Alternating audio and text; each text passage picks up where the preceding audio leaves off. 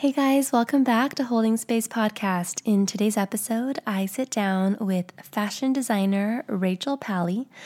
Rachel and I talk about the myth of balance, and if it isn't balance we're seeking, then what is it?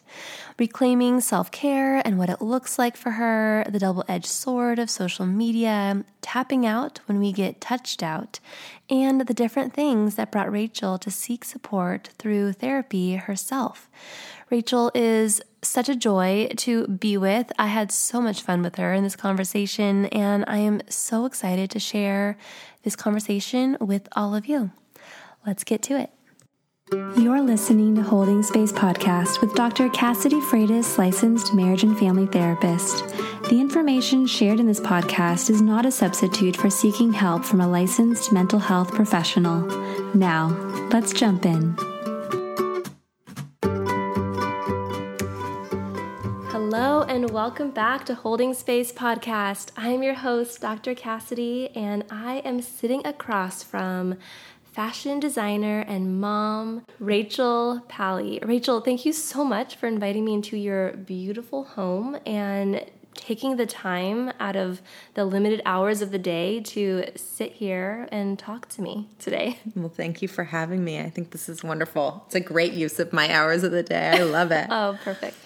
So, Rachel, Let's talk. I love origin stories. So, can we talk just a little bit about your origin story? How did you come to being the successful fashion designer who has been in business now for what, like 16 15 years? years. 15 years? 15 Or years. 16, going on 16 years. Oh my God. Yes, you've been doing this for a while. How did you tell me a little bit about your origin story? Where, where do you come from? Well, uh, my parents always owned their own business. So growing up, I had parents with very flexible schedules. There was always someone available. You know, if one of if my brother or I were sick or we could travel on off times, I just feel like that lifestyle became very important to who I am. and Entrepreneurship. entrepreneurship and flexibility and being able to kind of uh, make your own way. And that my I watched my parents have ups and downs with their business, but totally um, committed to their own journey. And um, so I always wanted to work for myself, but I didn't know what that was going to look like. And in college, I studied geography, which is a very useful degree from Berkeley. So glad I have that degree. Yeah. And I got a So, minor. geogra- geography. So, geography. So, you're studying. I studied the way that people use space, not maps, but Oh, yeah. more like um, architecture and sociology. And you know, I kind of lumped Super together ethnic studies and women's Yeah. studies, a little bit of everything, and it all kind of got squished into the geography um, department, Yeah. which was um, super interesting and so out there as far as like what you can do with your BA. Yeah. But I also got a minor in dance and um it's a it was a modern dance program and I had to do a certain amount of hours in the costume shop or as a lighting tech or um and I chose costume shop and I fell in love with making dance costumes and honestly I'm a terrible seamstress but with stretchy dance costumes, no one was judging like the construction of it. It just had to flow with the body and be, you know, It had to be comfortable. it had to be comfortable and it had to be flexible. And it kind of still has um, affected the way that I design. You know, I, you have to work with different women's bodies and think about movement and it, it was so fun to do that and i had no experience i had i grew up sewing a little bit with my grandma but she was a great seamstress, so it was very supervised. And um, I just, my, um, when I was still in college, my parents got me a sewing machine, and I started to buy fabric at the dollar store near my apartment, and just loved making clothes. My girlfriends were wearing them, and I was wearing them, and I was visiting home in LA, where my parents, where I'm from, and I went into a store and the woman said, Oh, I love your dress. Where'd you get it? And I said, Oh, I made it. I made this. she said, Do you have anything else? And so I actually pulled out a bag of laundry from my car because I was home from college. So, you know, you bring your laundry home. And I showed her what I had, and she said, "I could sell this. Why don't you start sending some So pieces?" you literally brought I literally brought my laundry from your Yes. car, and that That's- was your first yeah. sale. Yeah, so at 22, I was like, maybe this is a good idea. Whereas at 38, I don't know that I would like bring my dirty laundry into a store to like That's try to get them to buy it. to the- I don't necessarily um, think that that's the the greatest method, but it worked for me. Yeah. And um, so the store owner, her name was Stacy, she said, "You know, this really is working for us. Like we're selling it. Why don't you try this when you graduate?" And I hmm. was okay. So I did. And I moved back home and I started sewing in my bedroom at my parents' house and carrying my samples around and I was like just knocking on doors and making phone calls and people were saying no and I was showing up anyway and I was super uninhibited and 22 and ready to just make it happen and fearless and okay with the no's and I just kept going until there were yeses and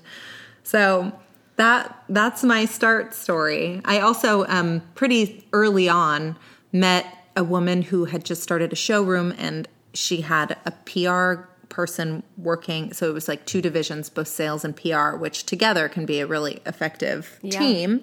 And they were looking for new brands, and I was looking for someone to help me. I had no idea what I was doing. I had like babysitting experience, so it's not like I had any idea what I was doing. I was a baby myself. And so, pretty much straight out the gate, people were buying it, they were into it. Celebrities were starting to wear it, stylists were coming in and borrowing pieces, and Can it you- was can kind you of remember, crazy. Like your first like breakthrough moment, what that was? um, well, my When biggest you were like, "Oh my gosh, this is something." Like I my for sure my biggest was at the height of Jessica Simpson's career when she was everywhere and everybody wanted to look like her and dress like her. She was Oh. I wearing my clothes clearly all the time. remember wanting to be Jessica Simpson. Yeah, everybody. And I very clearly have memories of her wearing these like jersey flowy drapey. That was that was what bought me a house oh. at 23 years oh old. oh my god. Those pants.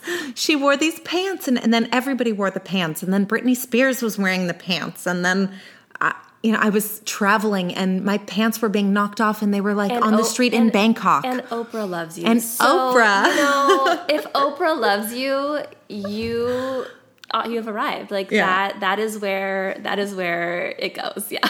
many years ago, just my little Oprah story is I did, um, I was asked to be on Oprah's favorite things.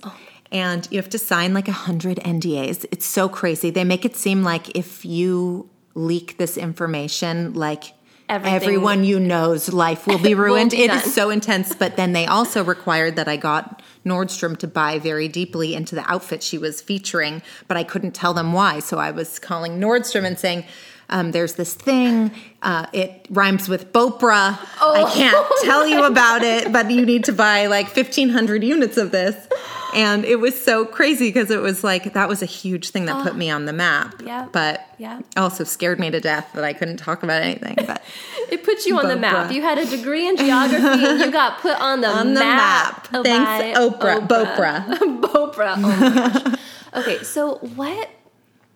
As I was listening to you, you know, give this, you know, Cliff's notes, like a snapshot of your origin story, I kept thinking, gosh, there's so many values that you must have learned through this process, through both values that your parents, you know, offered up to you and that you that became your own values that came through the process of hustling and building this this business.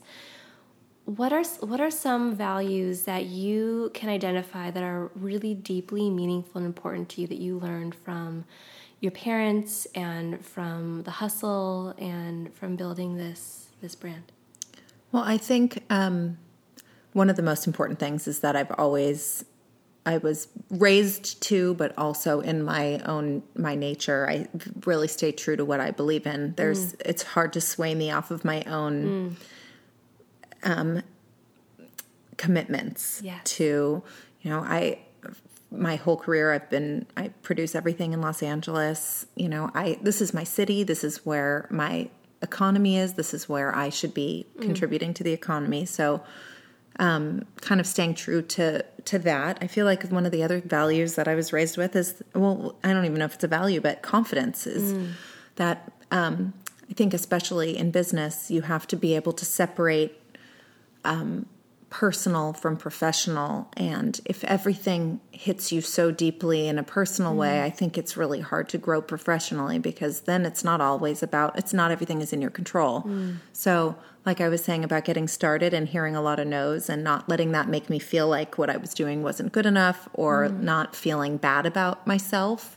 And just knowing that, like, there for so many no's, there's going to be a yes, and feeling like that didn't make me um, tear myself down. I hear a lot of I hear agency in that. Mm-hmm. You know, when I think of I hear like a value of agency in that. One thing that I know from just being familiar with your work and your journey is that when you said I want to have a plus size line, that you got some pushback yeah. on that. And so when you were talking about, you know, I something that I've I've learned is that if that something is important to me, right, I'm going to have the agency and the confidence to say, no, this is something that I'm I'm going to move forward with, even if other people are recommending I don't for X, Y, and Z reason. That was a battle for me that was worth fighting for, mm. and I feel like that has to do with just who I am. That there's just, I can't spend my whole career or my whole time in motherhood or my anything. I can't spend all this energy doing things that don't really make me feel full. Mm. And so feeling like if I was going to use some type of an unofficial tagline saying that I make clothes for everybody and yet I wasn't actually making clothes for everybody, like that doesn't feel authentic or comfortable mm. and so when when I was told that having a plus size line would have a negative impact on my regular brand, mm. I was like, that's ridiculous, you guys. Mm. That's an insane thing to say. Yeah. And most of America is over size eight. Like, what, what's wrong with all of you mm. that you think that this is negative when it's, I, there's nothing negative about it. All it is is instead of making X amount of women feel beautiful, I can like open that up to a wider variety of people. I just can't, I couldn't understand what yeah. could possibly be yeah. negative about, yeah. you know, inc- being inclusive. Mm. So I'm hearing agency, I'm hearing the confidence.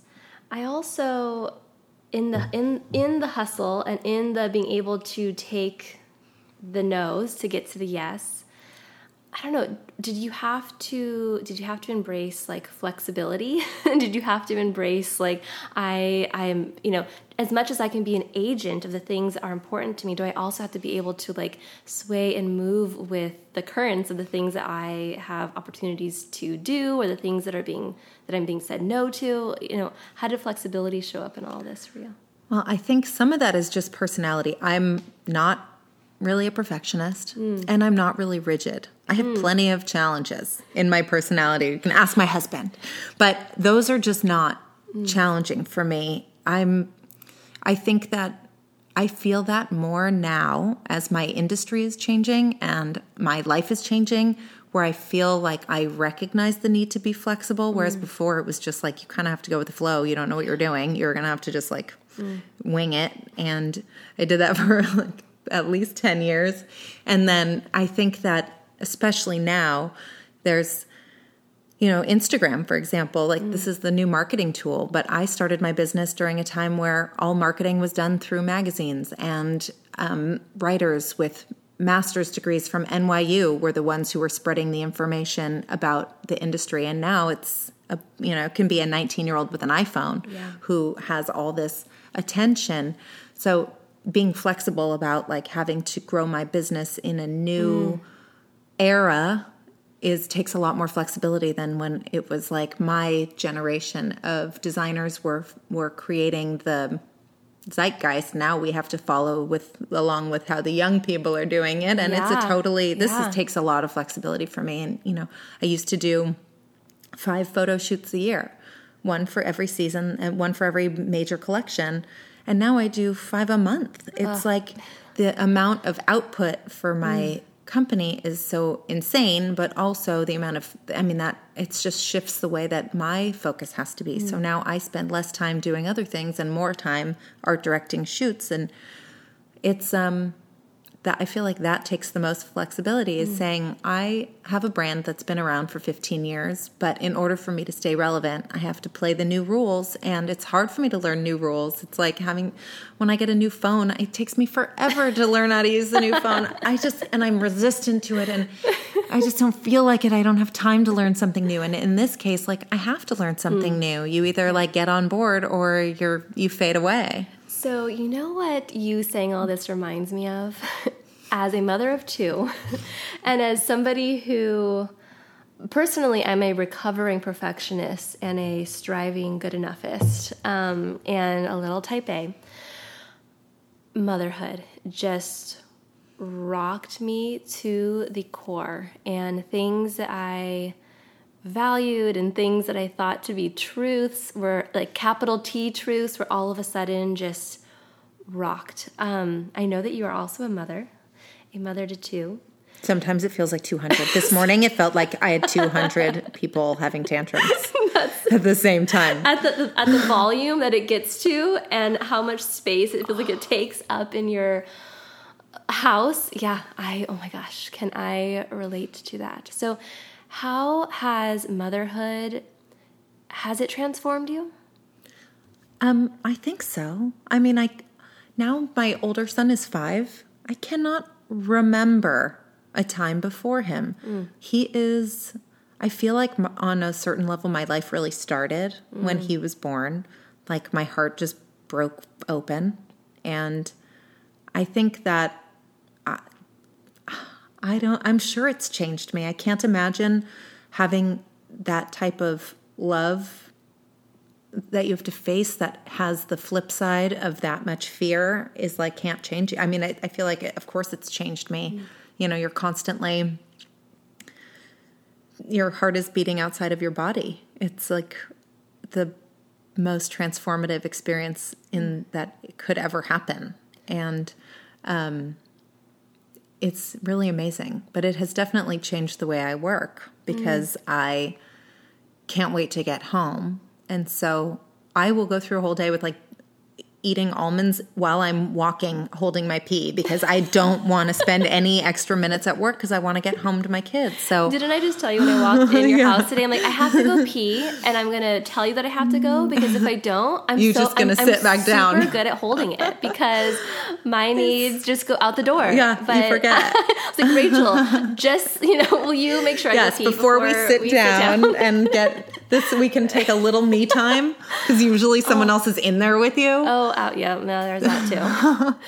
so, so, I mean, it definitely. I feel like time management is a mm. huge difference, yeah. and also. Um, I feel like it both makes me want to it makes me want to work harder because I want to be proud of what I do and I want my kids to be proud of what I do and I want my kids to see that I'm proud of what I do. I bet it's this crazy thing where you want to work harder because all of a sudden there is so much more meaning to what you are working for and yeah. towards and for whom and what for. Yeah. But also the working hard I imagine for you, as I've experienced as well, is so much different than it was when I was 22 and when you were 22. Like the mm. hustle is different. The like, yeah. the the it's a different kind of working hard. So what does that look yeah, like for you? I was just joking with a friend the other day. I was like, remember when we were we were in our 20s and we were so tired? oh Wasn't I that cute? Isn't so, that cute how tired so cute we thought tired. we were?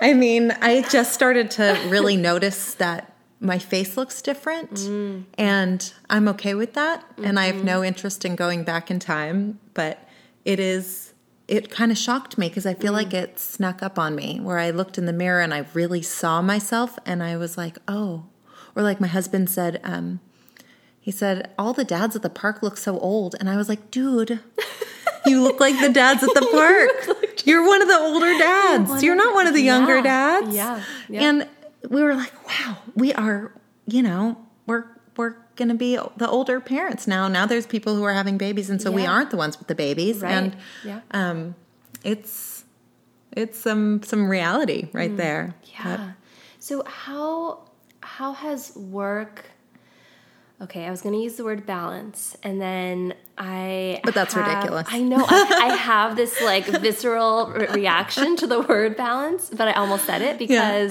it's like, what else do we call it? Yeah. Like, we need another word. So, what I was going to ask before Mm-hmm. I was like, no, don't ask it that way. I was going to ask, like, work life balance. But the thing is, is I don't think that balance. I think that the more we talk about balance, the more that we perpetuate this message that there is balance. No, there isn't. There isn't. So what what does what does it look like? What is life then if it's mm-hmm. not that? What is how are you how are you negotiating things? How are you Well, I think I I respect that this is the time of my life that is the hardest. Mm. I respect that this is the period where I have two young children. I am working my butt off for my business. I have a commute. I still have a I have a marriage that needs some attention mm-hmm. too, not just my kids, not just my job. And it is this is I feel like respecting that this is not the way life is always going to be is really important. My mom, a girlfriend of mine was having a conversation with my mom recently and my mom is so beautiful and my parents have this total dream marriage. They are beyond in love with each other. Mm. And they have two successful grown kids. And she said, Adrienne, how did you do it? Like, this is so hard. And my mom was pretty nonchalant. And she said, Well, honestly, I cried in the shower every day in my 30s. and it was the best thing that we mm. could have heard from her because she's on the other side of it.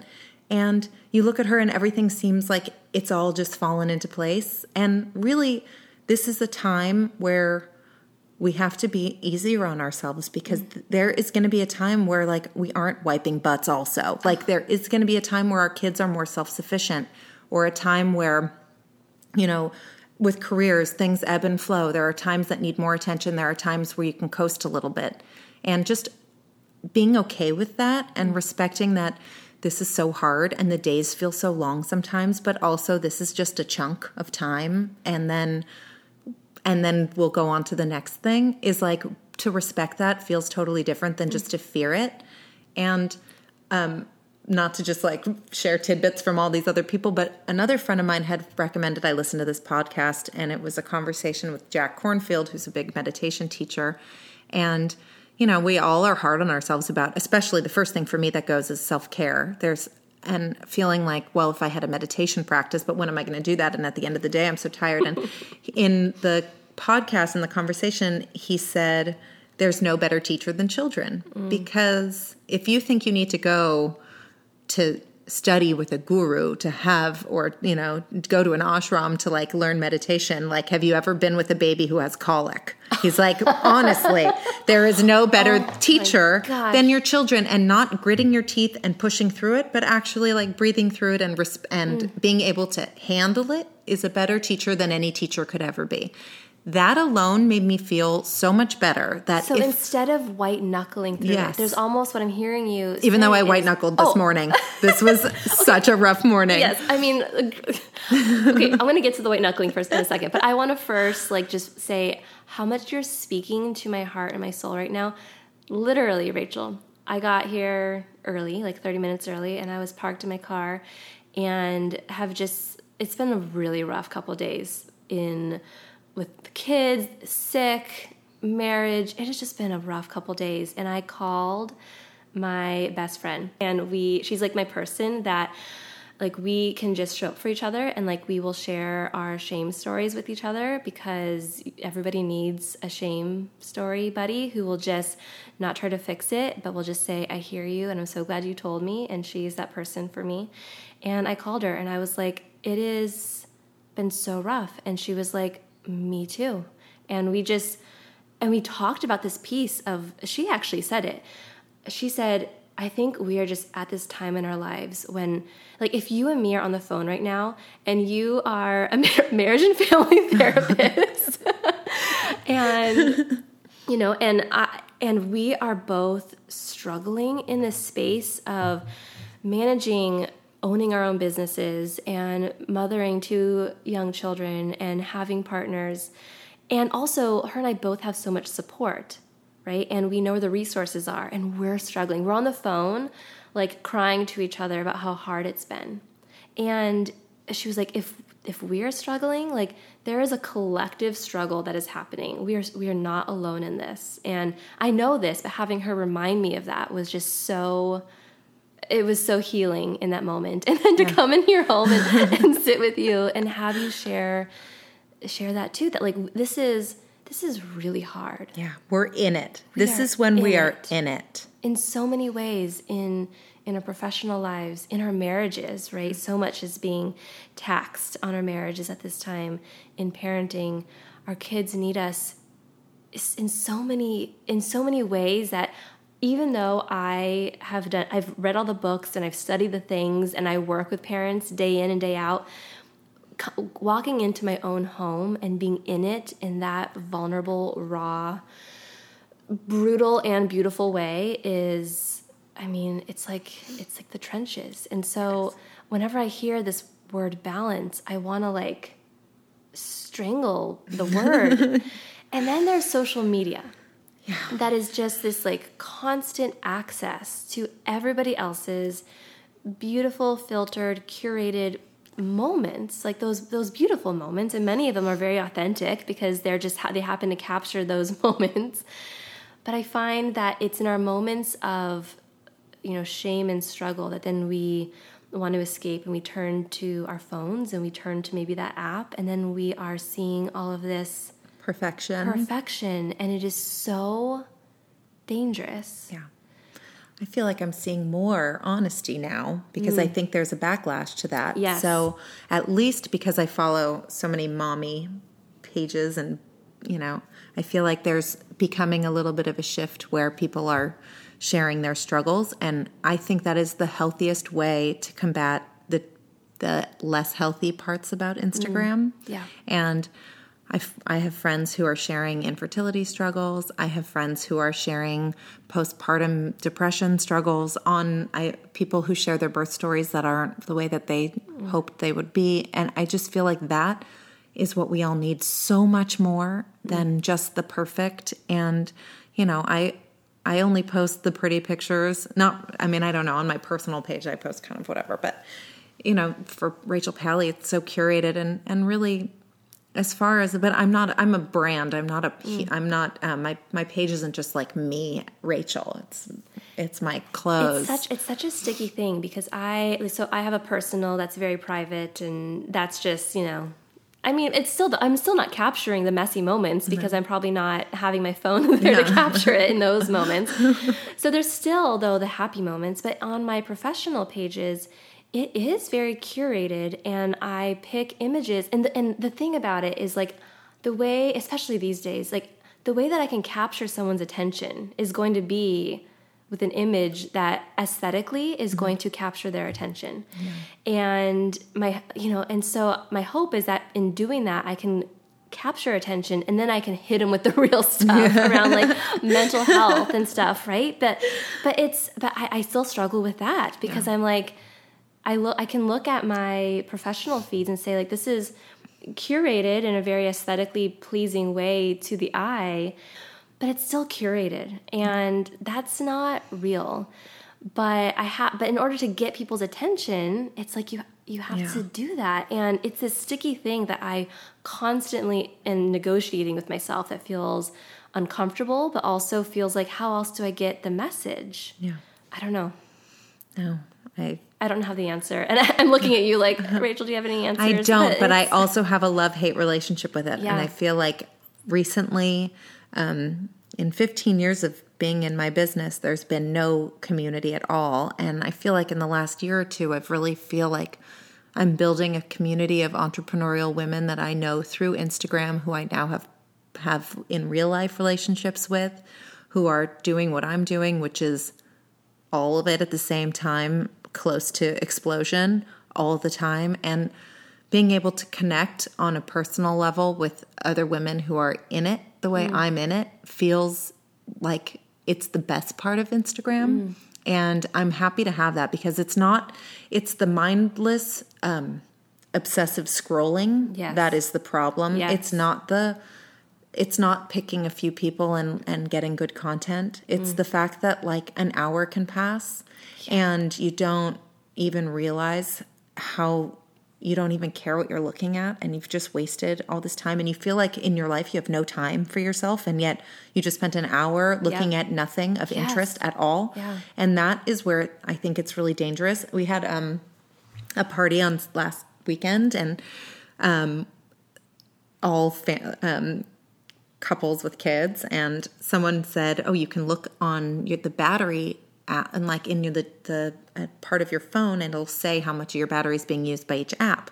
And we all were looking and it was like 10 hours on instagram this last week Oh uh, gosh, 12 yeah. hours and everyone was like i don't want to look i don't want to look. Yeah, and yeah. then it was really like kind of healthy for all of us to, To look. I was like i don't want to look in front of anybody else. And then i was like relieved that it was like a little less than someone else.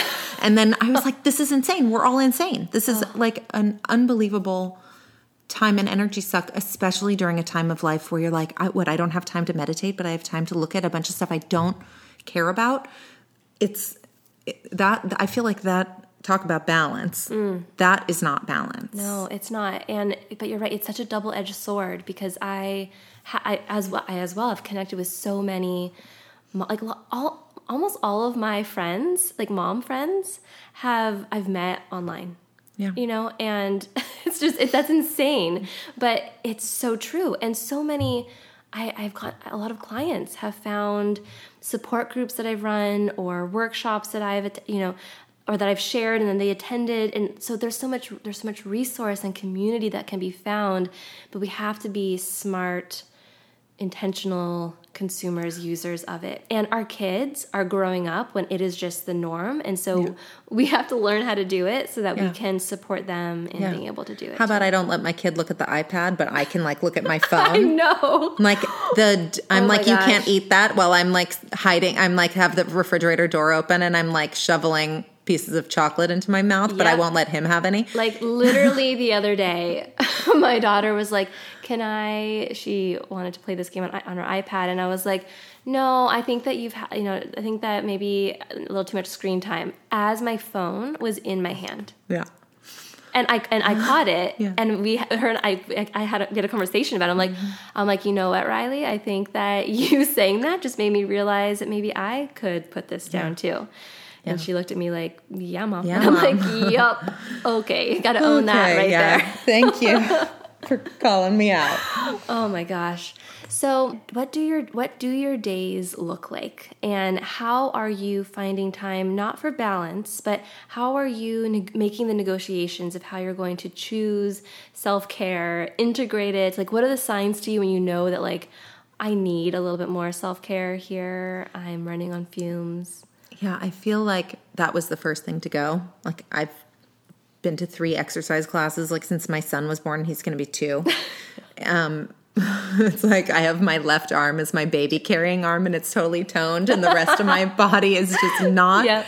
Um, but I recently started to go salsa dancing with one of my Mm. best friends on like the occasional Wednesday night, and it starts at 10 p.m. Moms out there, isn't that insane? I mean, it's an insane I- thing. That is insane. and yet I have been now I've been four times or three times in the last month and And I love it love so much I can't even stand it. I love it so much it doesn't even matter that I'm exhausted because for 2 hours I can just dance and sweat and smile and I just it like recharges me in a million ways. I feel like it's if I don't have time for exercise and therapy, for me that is exercise and therapy at the same time I- and it's after my kids are asleep. I mean, getting out of the house for 10 o'clock is insane. It's an insane thing. I'm like, I want to be asleep at 8 o'clock. Oh, me So I'm like fighting it. This week, I actually went to um, have dinner and go to see Tully with a couple of my mom friends from Yes. Bi- Mommy and Me with my first son. And one evening of like girls' night out plus Mm. dancing was completely recharging. I feel like this week has been uh, one of those very rare.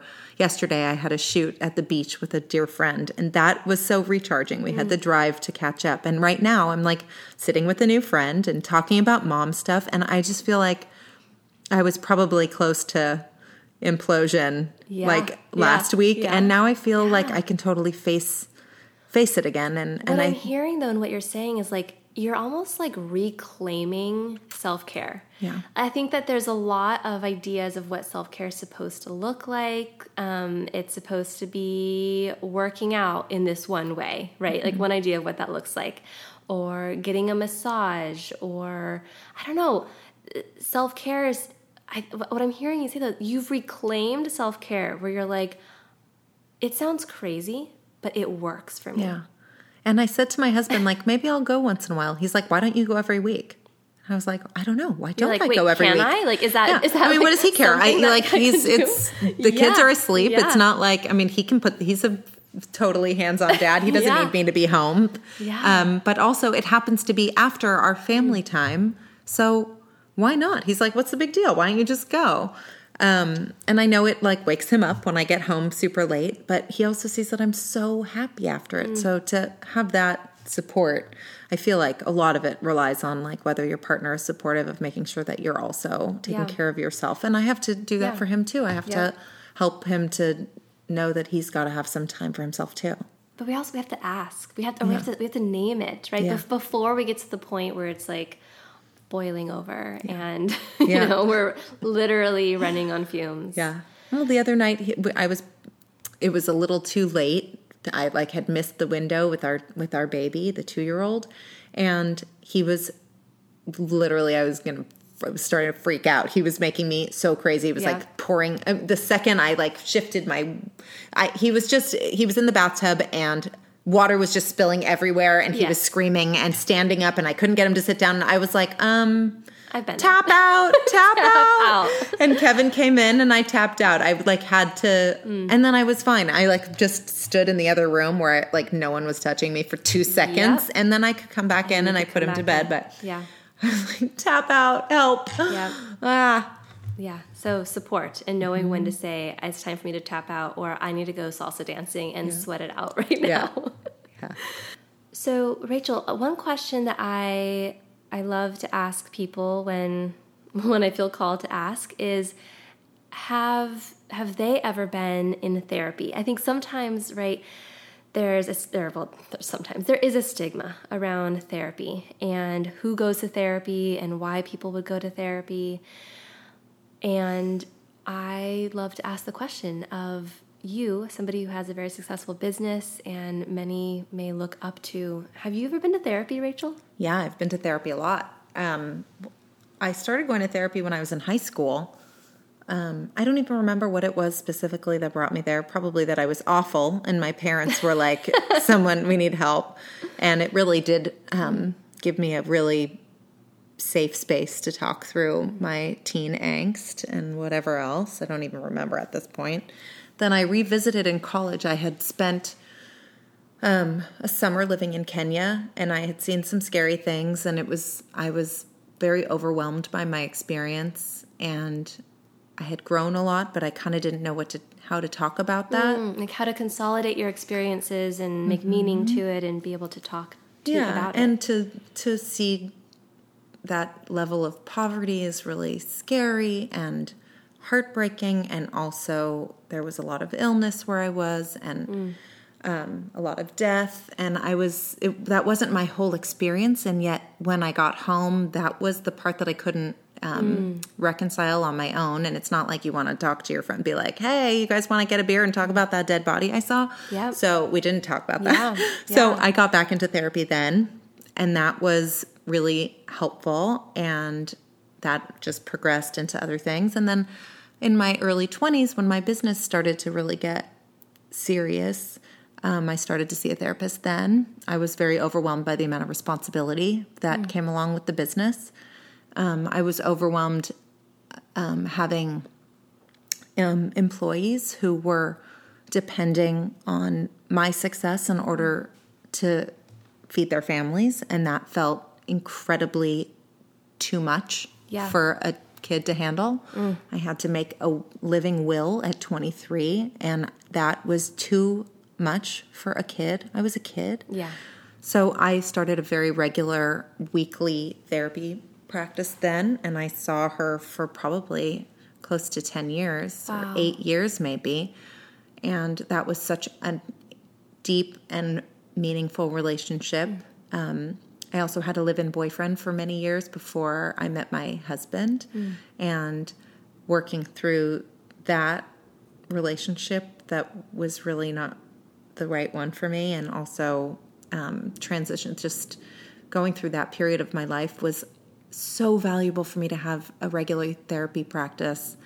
And after a while, you know, I felt like I had so many tools that it was maybe time to either work with somebody different because then it became it was we had our a relationship that was so deep and long standing and I needed different things. But my husband and I still we have a therapist that we um, see on occasion. We don't see her regularly, but every once in a while it's nice to go in for a tune up. He and I have very different communication styles and we're both hot headed and stubborn and fiery. So put the two of us together when things get challenging and it's very intense. That's the really pretty way of saying it. Yeah. And um, so, and he he hadn't gone through much therapy or if any before, and it was hard to get him to be open to it in the first place. But once he went, it's like there's something very liberating about having a non-judgmental third party to just hold space for you and and for you to hear each other out and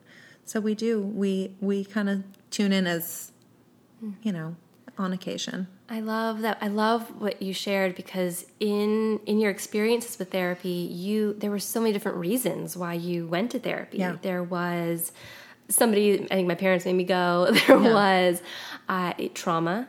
There was I am transitioning into this you know role as a businesswoman and feeling this huge responsibility, and I need. I'm feeling like I need support in how much responsibility I'm holding. There was also relational, right? So relational transitions, but also relational maintenance. Yeah, I um it's so it's my my my whole aim with this whole podcast thing and stepping into the larger wellness conversation is to demystify therapy and why we would go to see a therapist, what a therapist is like, um, what what you know why and when we should be going, and, and that there's just there's no shame in asking for support. And you in fact, I think it's a luxury. It is an unbelievable treat to go in and have someone really hear you. Yeah. And also for someone to not, you know, when like you were saying about your best friend, I too have my Rachel and I call her and I can unload everything and anything and she really you know, she she's not just my yes man. She's there to like Yeah. she'll be like, "Wow, you're Yeah. out of line Yeah. there, dude." But it's um but most of the time when we are sharing our feelings with our friends, they're they already love us and they're Yeah. to the perspective Yep. that you get from someone who's 100% on your team anyway Yes. is very different from somebody who can be on the outside and just hear you and help support making better choices or and as asking as questions. a therapist i can i can i feel that in my like as with my friendships i cannot show up as their therapist Mm-hmm. because that is that is a real thing. Like i am way too emotionally clouded to be able to hold space for them in a way that my therapist because as a therapist i everyone in my family has therapists. It's just a it's a given. That that my therapist can hold a different space for me than my friend can hold for me. I am I'm I'm with my friends in a different way than I'm going to be with a client. So absolutely, uh, thank you so much for sharing that Yeah. piece. And in addition to needing therapy, there is a piece about deep friendships being um, helping to offset the. I feel like when I can't get into therapy, I'm grateful to have friends who can be really straight with me, Mm. Yes. but also having an outlet to share good and bad and just be able to talk is you know i see it with like i have a few people that are my regular check checker inners and i know that with my husband he has fewer guy friends that do that to check in with each other. And that like when things are hard it's um it's easier for me to cope because i have a Yes. support team. Um and i think that especially for men being able to demystify and just to support the need Yes. to have um emotive conversations, honest, open, vulnerable conversations is like I feel like girlfriends kind of do that on a mm. certain level anyway. And mm-hmm. so the more it can be normalized, I think it's it helps everybody. It helps individuals, it helps marriages, it helps careers, it helps everything to just be able to be and be supported for just being. Well, some might say I'm biased, but I could not agree more. There was one mm-hmm. last question that I wanted to ask that I've been, I keep meaning to ask people I interview, and then I always forget, then I always regret it after. I, I love this question of if you were not a fashion designer, if you were not designing beautiful, effortless clothes that fit all types of bodies and are just so gorgeous, if you weren't doing that, what would you be doing? I would want to be a midwife. A midwife. Yeah, I feel that's a quick answer for me. I don't want to go to school for that many years, but if I hadn't done this, I feel like that would have been the best fit for me. And if not a midwife, then a birth educator or I mean, I fantasize about like my next phase of life, maybe I'll be a doula. I feel like becoming a mother and experiencing birth and um, was the most transformative experience and it is there's never been anything in my life that's ever been that interesting to me or amazing and Oh, I it's my that. I just can't get enough. So my one of my best friends is a a mid I mean is a doula, and um, it's like basically it's my favorite subject. So I got. I want to share this as a re, as share this to listeners that you share both of your birth stories on the Birth Hour podcast, and An amazing podcast. I it is. I mean, I just I love what they're doing in just holding space for people to share birth stories and all the different ways in which they can look. And you also share in that podcast your struggles that you had with breastfeeding. And I I, I recently did an episode with. Um, the founder of the San Diego Breastfeeding Center, Robin Kaplan. She also is the author of the book Latch.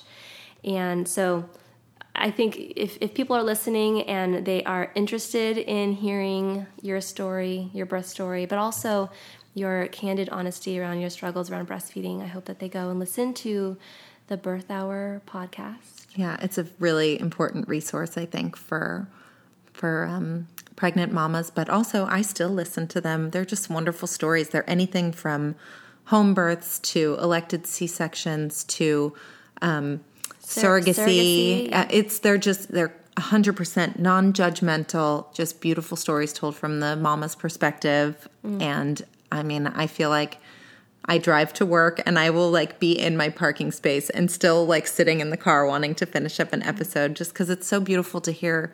Um, it's kind of like what you're doing here, which is just hearing other people's experiences just feels validating and supportive and you don't have to know someone to have mm. something in common and, to connect. to connect. and mm. so I loved sharing those stories So you, I'm, I'm just so grateful to you for taking the time to sit with me and talk about the sides of motherhood that we don't always necessarily get a chance to talk about, but more of us are doing it, thank goodness. And I'm just grateful to you for taking the time to do that with me, I love it. It's my favorite subject. inviting me into your home. Thank you so much, Rachel. Where can people find you and find your work? My website is rachelpally.com.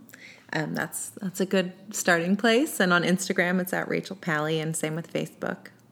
Thank you, Rachel, Thank so you much. so much for so having fun. me. Talk about self care. I got to chat with a mama for an hour. It's so nice. You've been listening to Holding Space Podcast. I hope you enjoyed the information that was shared in this episode. If you did, you might want to subscribe and be the first to hear about future episodes as soon as they air. Thank you so much for sharing this space with me. Have a great day.